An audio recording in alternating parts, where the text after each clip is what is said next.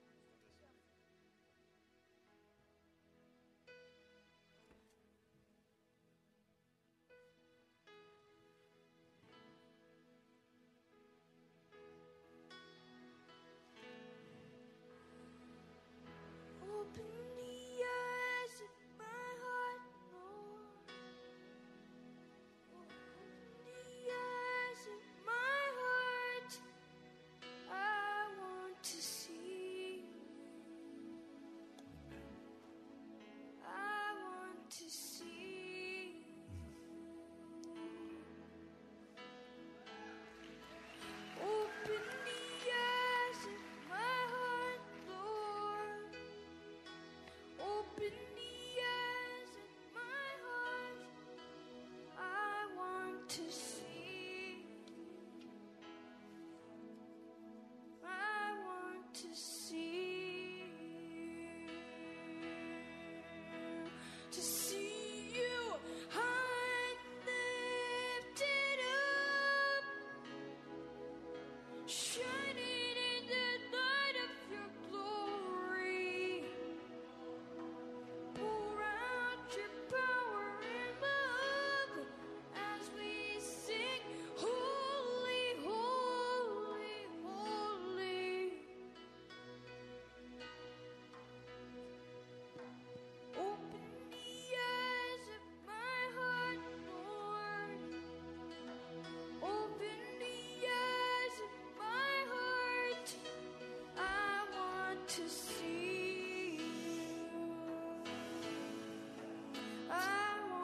see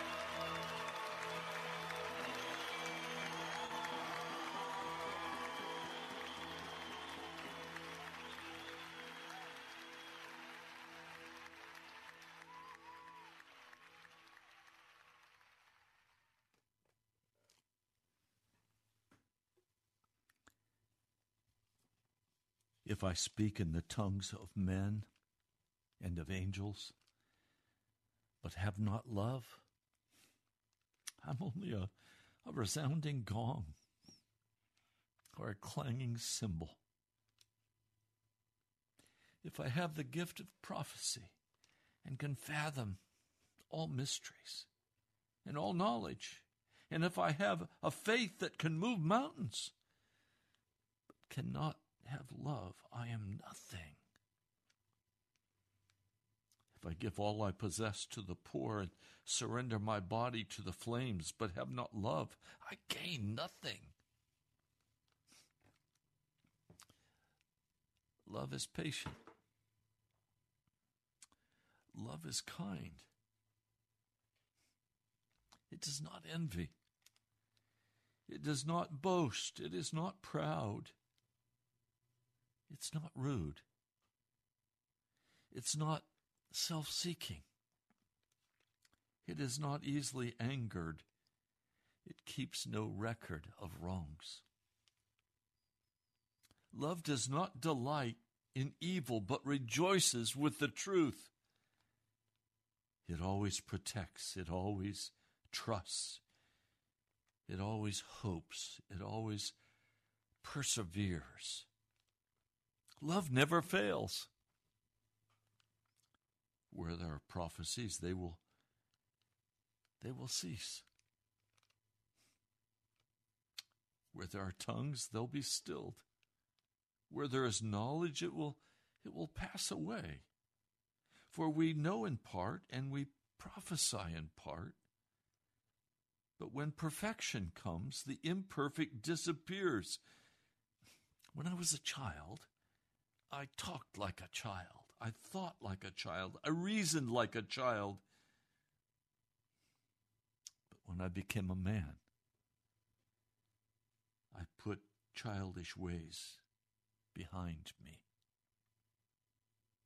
Now we see but a poor reflection as in a mirror. Then we shall see face to face. Now I know in part then I shall know fully, even as I am fully known. And now these three remain faith, hope, and love. But the greatest of these is love. 1 Corinthians 13. Welcome to Pilgrim's Progress. I'm Ray Greenley from the National Prayer Chapel. I'm so happy to be with you today. I've just returned from Florida. I'll tell you more about that in a moment.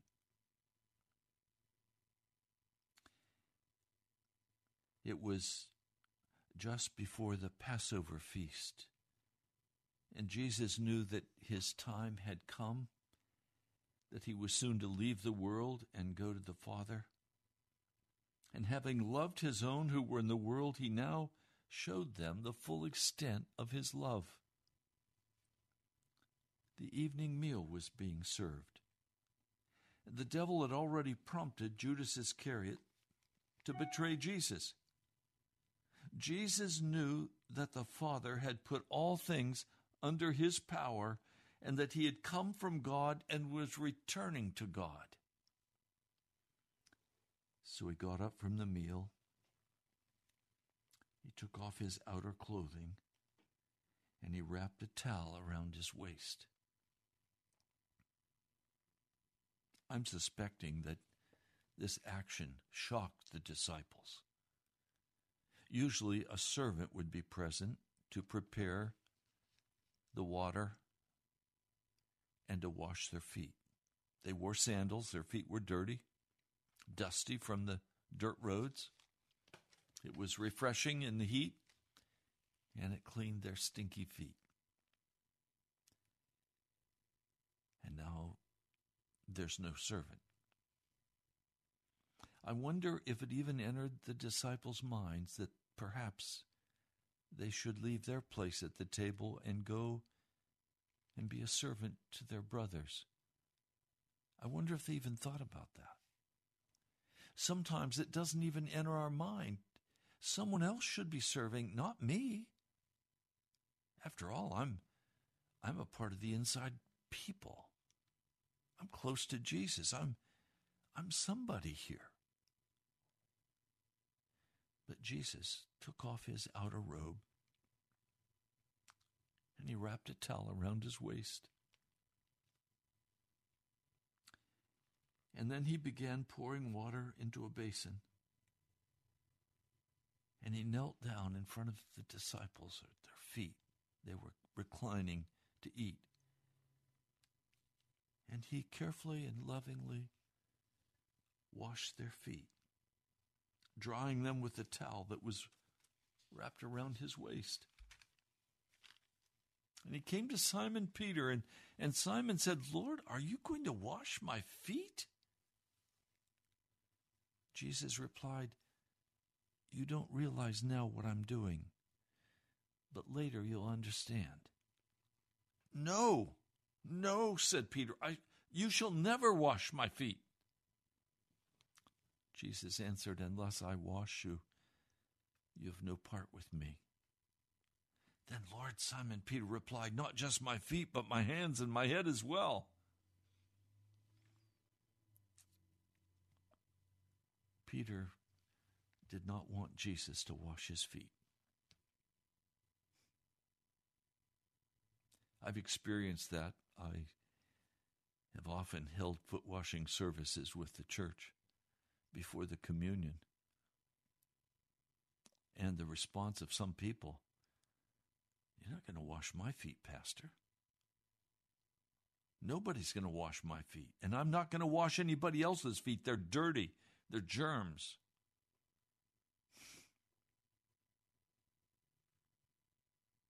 Men who live in the world are filled with pride, and they will not be a servant, and they will not be served sometimes. Peter said, Not my feet, Jesus. You're not going to wash my feet. You're the master. You're the Lord. You're somebody. I'm nobody.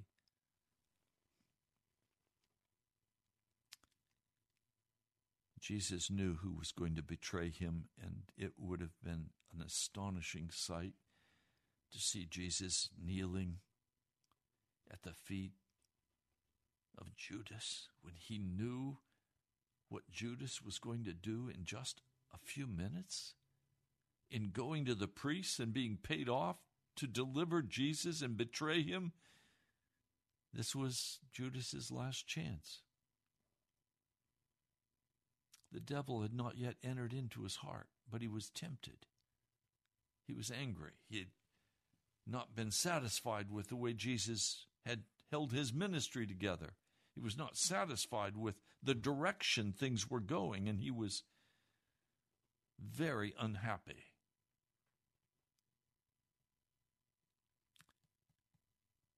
Jesus knelt at his feet began to tenderly rub them and wash them, scrub them. I'm sure in so doing he was seeing if he could catch Judas's eye, but it was averted. Judas was not going to look at him.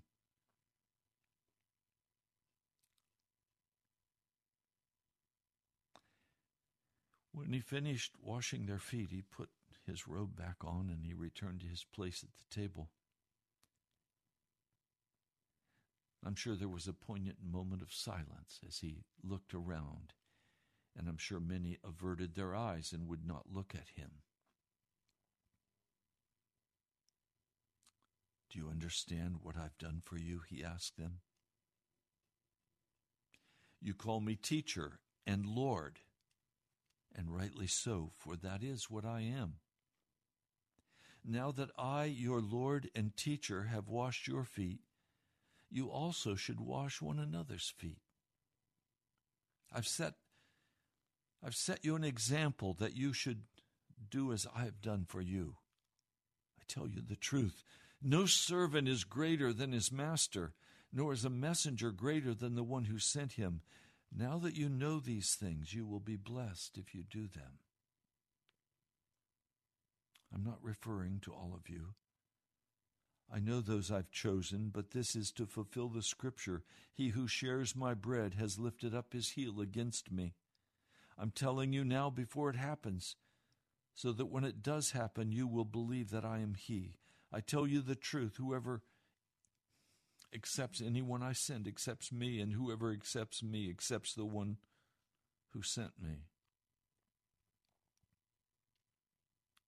And after he said this, Jesus was troubled in his spirit. I tell you the truth, the one who is going to betray me today, one of you is going to betray me today. His disciples stared at one another at, a total loss. Which of them would betray Jesus? I'm sure they had to search their own hearts. Will I betray Jesus?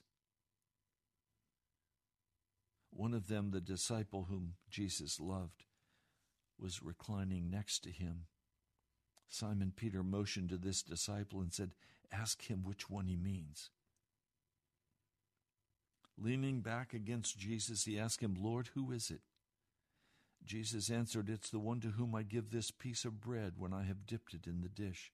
Then, dipping the piece of bread, he gave it to Judas Iscariot, son of Simon. As soon as Judas took the bread, Satan entered into him. And Judas took the bread and ate it, and then got up from the table and deserted. John very poignantly says, As soon as Judas had taken the bread, he went out, and it was night. And it was night. Jesus gives us a very clear example of what it means to love one another. Love is not just some high emotion. Love is action. Without action, love is false.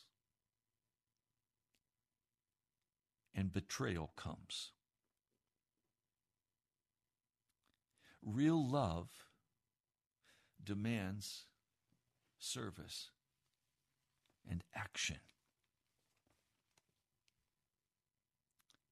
Real love will separate the real from the false. Judas could not stand to be in the presence of Jesus and be so loved by him.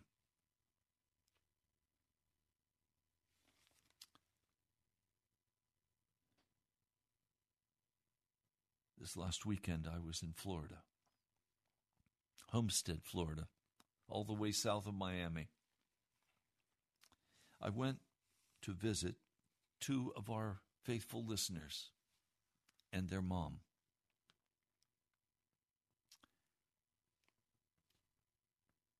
Jose and Gino and mom. This family lives in a humble home without pretense and they demonstrated love beyond measure. I have, in all honesty, never been loved like I was loved this last weekend. I experienced something there that was life changing. Now, I'll often feel great love in my heart for brothers and sisters for pagans. But I am a very reserved man, and often I will not demonstrate that love with hugs or in other ways. I think I got a thousand and one hugs from Gino and from Jose and even mom the love that flows between them and the love that flows out to all of those around them is so astonishing to me. It was a witness of the presence of Jesus. I was there at their request to please come and baptize them. They became Christians 12 years ago and they began to search for a church where they could be a part and where they could be baptized. But everywhere they went, they found either the sinning Christian or the prosperity gospel, or they found a Jezebel spirit. They found people who did not understand who Jesus is today. Their hearts were filled with love and compassion and mercy.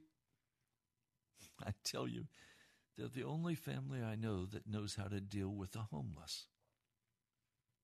When they see a homeless man, they go talk with him.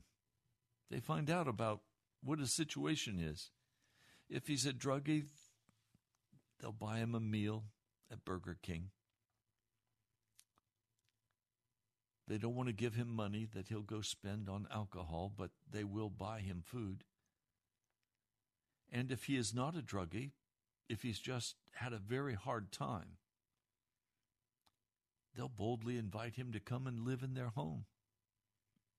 And there they will love him with, with constant care, encouragement, hugs, until he's back on his feet and then off he goes to an established life with a job. That is what every homeless person needs a hand up. Some will not receive it, some reject it, but some will receive it eagerly. Of course, they found the same thing that Jesus found when he healed the the ten lepers, only one returned to say thank you, and that was a Samaritan. You don't give love expecting to get back gratitude. You give love because Jesus has given all that love to you. And you lay your life down in sacrifice for others.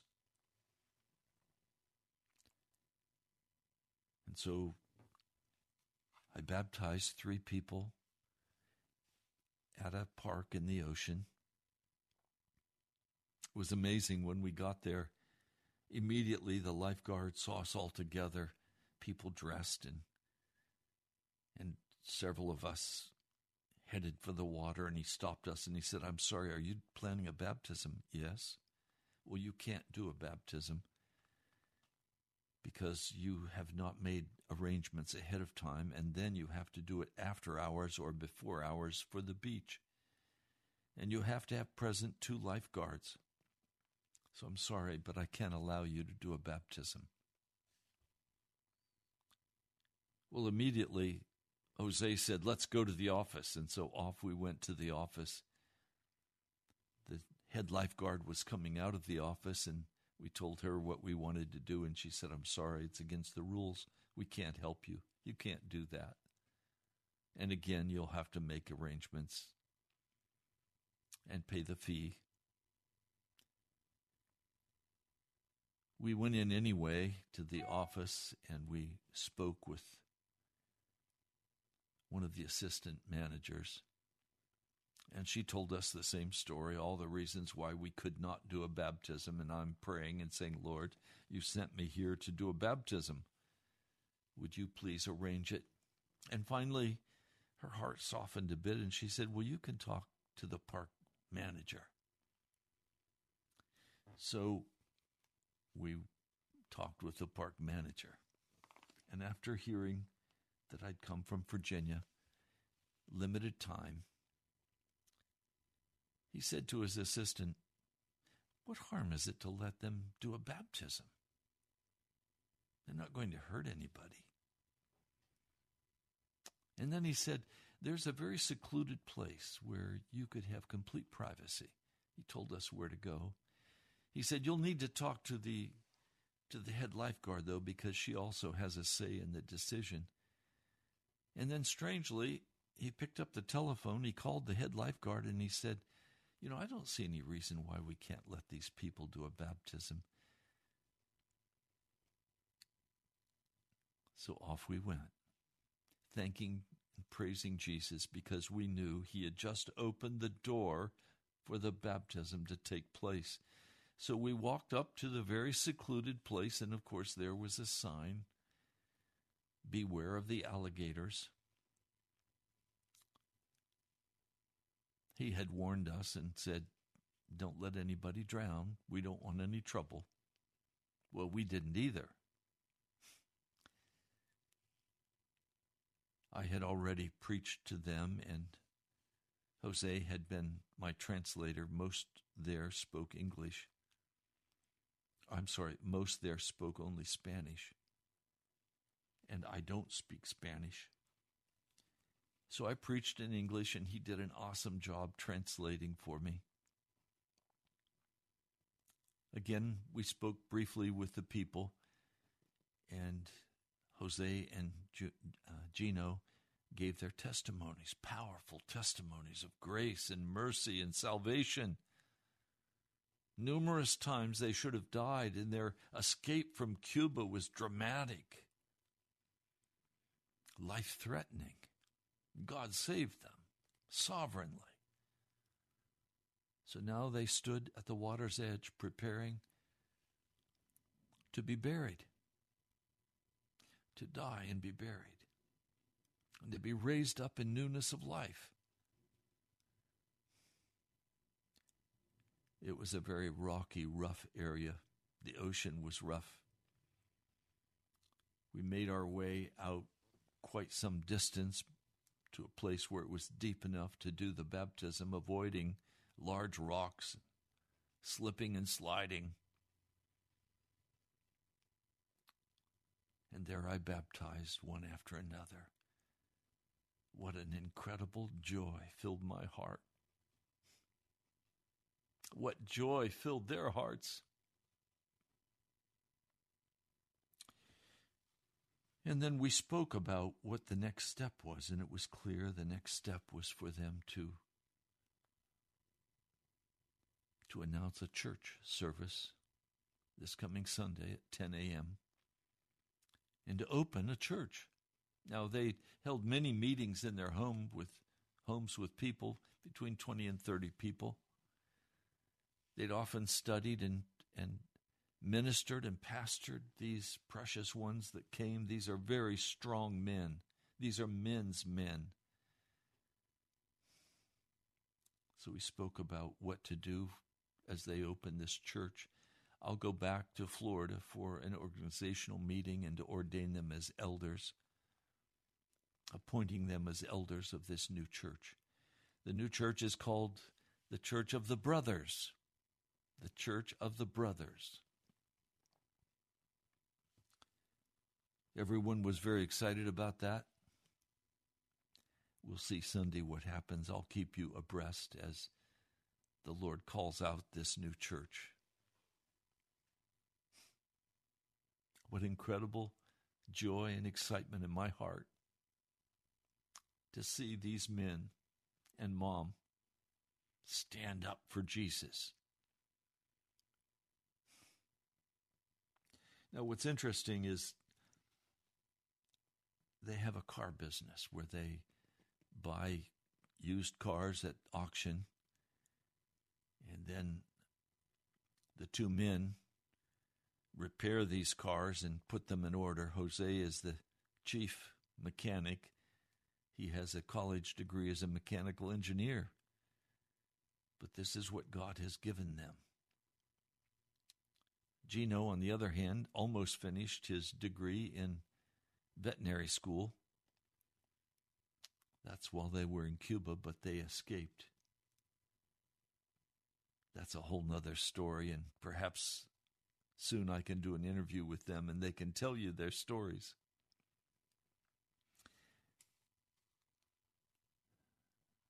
They also have in their backyard chickens and about 12 different kinds of fruit trees, including avocado and all these wonderful Florida fruits. But the chickens I was most interested in. They had many stories about how chickens and people are very much alike. And then they began to tell me, and I can't tell you as they told me. I just enjoyed every moment of their fascinating story of their barnyard chickens and their wild chicken. The barnyard chickens are the ones that eat the food, lay an egg, and cluck and strut around with each other. So at night they sleep on a pole.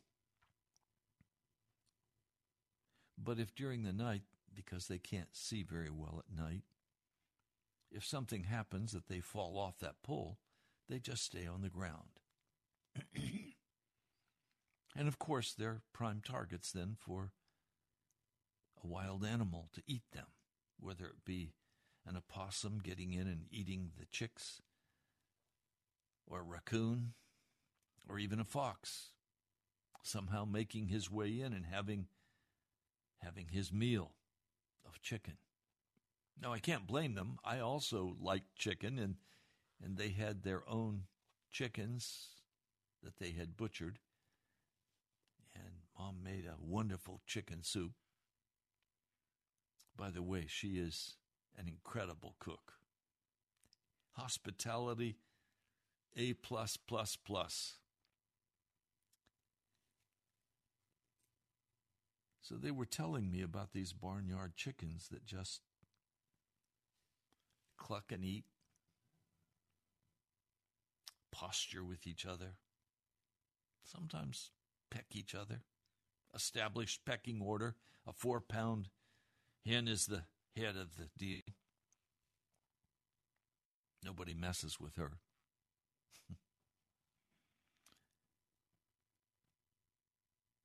And then they were told about a wild chicken and they decided they'd go try to catch it. They were able to catch this wild chicken that had lived out in the the fields where the chicken was very vulnerable to foxes and raccoons. She had a totally different attitude. She fought she'd make such a commotion and such a noise and flap her wings and chase and peck any animal that dared come and try to enter in, steal her chicks. She took chicks under her wing. She was the protector and the fighter. Now, they told me all of the barnyard chickens will not take care of their chicks after they've been brooded. Well, when they brought this wild chicken back, they isolated her for a time, let her become accustomed to what was happening. And then they put her in the enclosure with all the other chickens. Well, this chicken flew up to roost and promptly began to knock all the other chickens off. She wanted the roost to herself. Well, nobody could fight her. She was the wild warrior chicken. People and chickens are so much alike. I immediately began to laugh and I said, You know what? Gino, Jose, the church is full of barnyard chickens. They're there to cluck and eat and posture. They don't know how to take care of the chicks and the chicks get eaten by the opossum or the fox or the raccoon. But nobody, but nobody is going to mess with this wild chicken. She promptly adopted, I think, 14 chicks and protected them under her wings, and no one could get close to them. She was the protector, the guardian.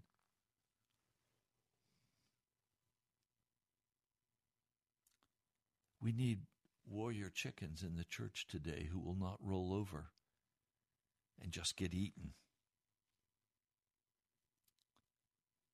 We need warrior chickens who know how to squawk and make a fuss and say, No, that evil thing cannot come into our church. So when the pastor decides to bring in a worldly concert, so called Christian music, hip hop, or some other foolishness, if there are no warrior chickens in the church, he'll bring it in and everybody will roll over and pay the $10, or the 15 or the $20 to buy their ticket and go in and and sit there and cluck and eat. The reason there's no righteousness in the church today in America is there's no warrior chickens who say, Look, stand up, be righteous. This is what is required by God. And of course, the pastors are barnyard chickens too. That's why this brother um, who's had these dreams I forget his name, Coverdale. Why he's saying, pray for the backbone to come into the church again. Pray that the church will stand up and say, enough. No, we're not going to go there. We're not going to do that. And, Pastor, you're not going to pull this off. We're not going to have a concert and charge money in our church. We're not going to turn it into a house of prostitution. It's wrong. And we're not going to have entertainment in our sermons and stop the jokes, Pastor. Enough is enough. Teach us the Word of God. Walk holy before Him. We want to go to heaven. We're not just here to cluck and eat. We're here to grow in Jesus, to be righteous, to be made righteous. Boy, that would be a, a new deal in the church, wouldn't it? probably get kicked out of most churches. Barnyard hens might not like it. Well, I tell you what, these precious friends, Jose, Gino, and Mom, gave me a thousand hugs in the time I was there. We laughed, we prayed. We talked about Jesus. We looked at the Word. And they also did another thing. They completely remade my car. No, I didn't realize it, but it needed new brake rotors and new brake pads, so they replaced those. The side mirrors were broken on both sides. They had new mirrors. They replaced the old broken ones. There were sensors that were not functioning properly in the motor. They replaced those sensors. They replaced, I can't tell you how many burned out light bulbs. They gave it an entire tune up, including new spark plugs. They cleaned up some ugly places on the body.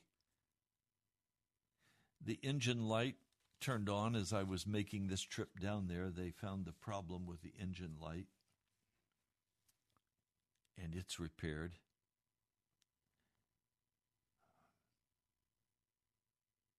They specialize in in finding electrical problems in the systems in the computers in cars. Then they replaced the serpentine belt. They said it was dry and making some noise. Incredible. It would have cost a fortune to have all of that work done. And they did it as a love gift. I'm not the only one that they treat with this kindness. Anyone who has great need, they treat with such kindness and mercy. I wish I could show you a video of them, of all three of them going to a home where there is a pastor sick and his wife. He's 87 years old. He started a very large mission organization, but when he grew too old, they kicked him out, kicked him to the side of the road, and deserted him. So there have been times when they've not had adequate food and nutrition, not had adequate money to take care of expenses. But these three stepped in and covered it all. And then mom goes and cooks for them and helps take care of them. I watched as they just all stood and put their arms around each other and their heads together and praised Jesus. Prayed and worshiped the Lord God of heaven. This man is sick. He's old, but he couldn't help dancing. He was so happy in Jesus. That's not to say anything about the 900 children they're taking care of on a monthly basis over in India, or the children and the families that they're caring for in their homeland, Cuba.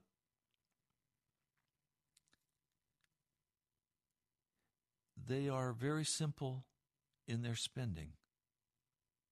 No luxuries. Every penny is accounted for. And they use it to love other people, to minister to people. They don't have the modern conveniences that we would think necessary for two men and mom. I think one is 40 and one is 42 years old. By the way, any women who are single in that age area, you want to get to know these men, call me. I'll I'll tell you how to reach them. They're incredible guys. And I'm praying that the Lord sends them a godly woman who will stand beside them. In the past, they were very wild, woolly, worldly men before they came to Jesus, but they've been transformed by His grace and the love they pour out. Wow. It's changed me. They have changed me. Their expressions of love and compassion, their sacrifice for the poor, their restraint in spending time on themselves is stunning. Wherever they go, they're looking for people to love and care for and talk to about Jesus. But it's not just talk, it's actions. It's lifting up the brokenhearted. It's I mean, they have story after story after story. They regale you with these wonderful accounts of grace and mercy and the life change that happened in that person because of their love. Now, I've always been friendly and caring for people, but I'm also an introvert. I'm, I'm very conservative in my emotions. They showed me that that must change that love must be shown and demonstrated in very concrete ways. And I do that very carefully and quietly without talking about it because the Lord said, Don't let your left hand know what your right hand is doing.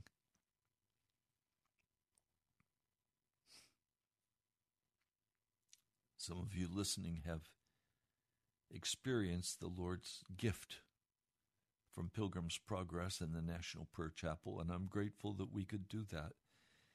But beyond that, there has to be a real expression, not of cutting off, not of separating, not of putting up walls and, and barriers.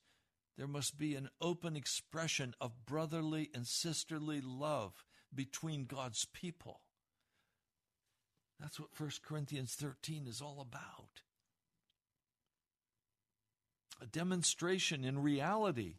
Jesus said, now I'm going to show you what my love is, the fullness. And, and so he got down on his knees and he washed their dirty feet. He didn't turn up their no, his nose at them and say, Okay, Peter, you wash the feet tonight. It's your turn. No, he did it. He humbled his heart.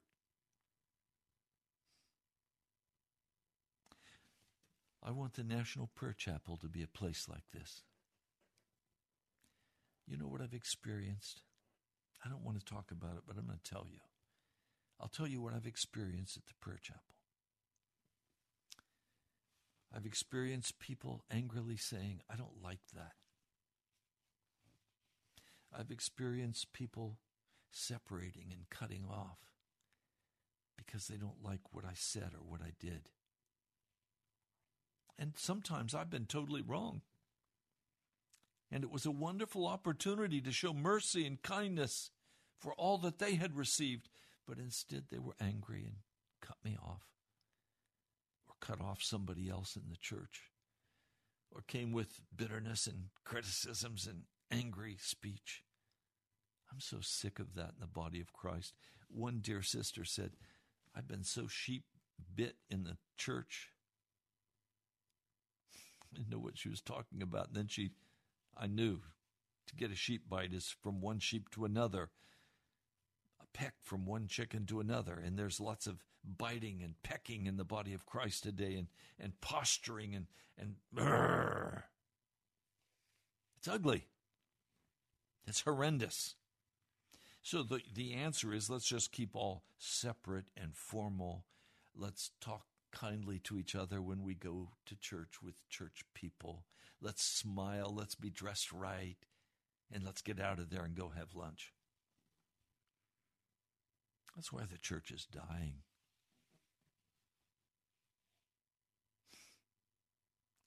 It's time to love each other. And I'm going to do that. I received a thousand one hugs while I was in Florida. I'm going to be passing those out. I'm going to be hugging everybody. I know it's time for the body of Christ to be healed.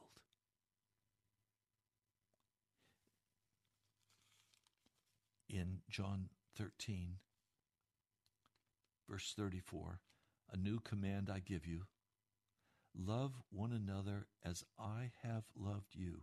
This is right after he washes their feet. He's saying, Love one another like I've loved you. Serve one another. Open your homes. Open your hearts. Don't cut people off. And one brother said to me, You know, Pastor, don't, don't talk to my wife. Just talk to me. What? I've experienced so many things in the fear and the and the separation and the how do we even talk about it? A new command I give you love one another as I have loved you. So you must love one another. By this, all men will know that you are my disciples if you love one another. Or he said over here in chapter 15. Let me begin reading for you at verse 9. As the Father has loved me, so have I loved you. Now remain in my love. If you obey my commands, you will remain in my love, just as I have obeyed my Father's commands and remain in his love. I've told you this so that my joy may be in you and your joy may be complete. My command is this love each other as I have loved you. Greater love has no one than this, that he lays down his life for his friends. You are my friends if you do what I command.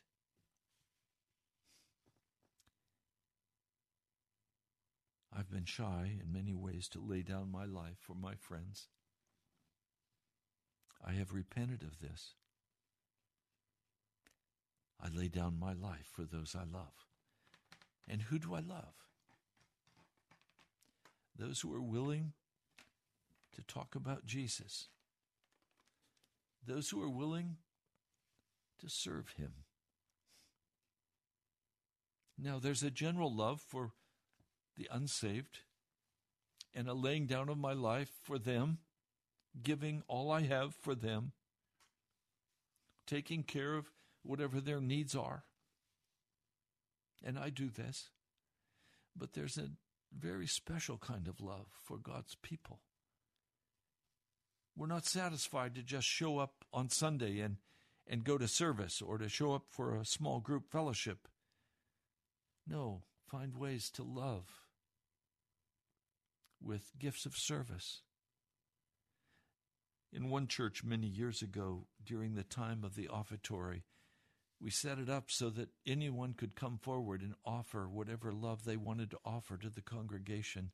I'll never forget one very wonderful physician came to the pulpit and he said, I will give free medical care to anyone who does not have health insurance. Just call my office and make an appointment, and we won't charge you a dime and we'll take care of whatever you need. What an incredible gift. Another man came up and he said, If, if you're unable physically to mow your grass and take care of your yard, call me. I'll come over and mow your grass free of charge. This was in a church of like 300 people. We need a whole new standard of love. These precious brothers and mom showed me that new standard of love. I was I was so amazed and my heart was so grateful. Hmm. I had a wonderful time in Florida. I wish very much that I didn't have to come back because I don't experience this kind of love in Washington. And maybe that's because I've not shared that kind of love. But I want to tell you today, I will do everything I can to love you. If there's anything I can do to help you, please call me. If I can do it, I will. This broadcast has to be about the body of Christ loving each other and learning how to die with Jesus and being born again in the fullness of His grace and His mercy. Well, we're almost out of time. Again, if Gino and and Jose and mom are listening, I love you and I thank you for the thousand and one hugs. You were awesome. And I look forward to coming back for an organizational meeting of this new church, the Church of the Brothers, and appointing and ordaining you as elders. Well, I'd love to hear from you. You can reach me by writing National Prayer Chapel, Post Office Box 2346, Woodbridge, Virginia 22195. Again, that's National Prayer Chapel, Post Office Box 2346, Woodbridge, Virginia 22195.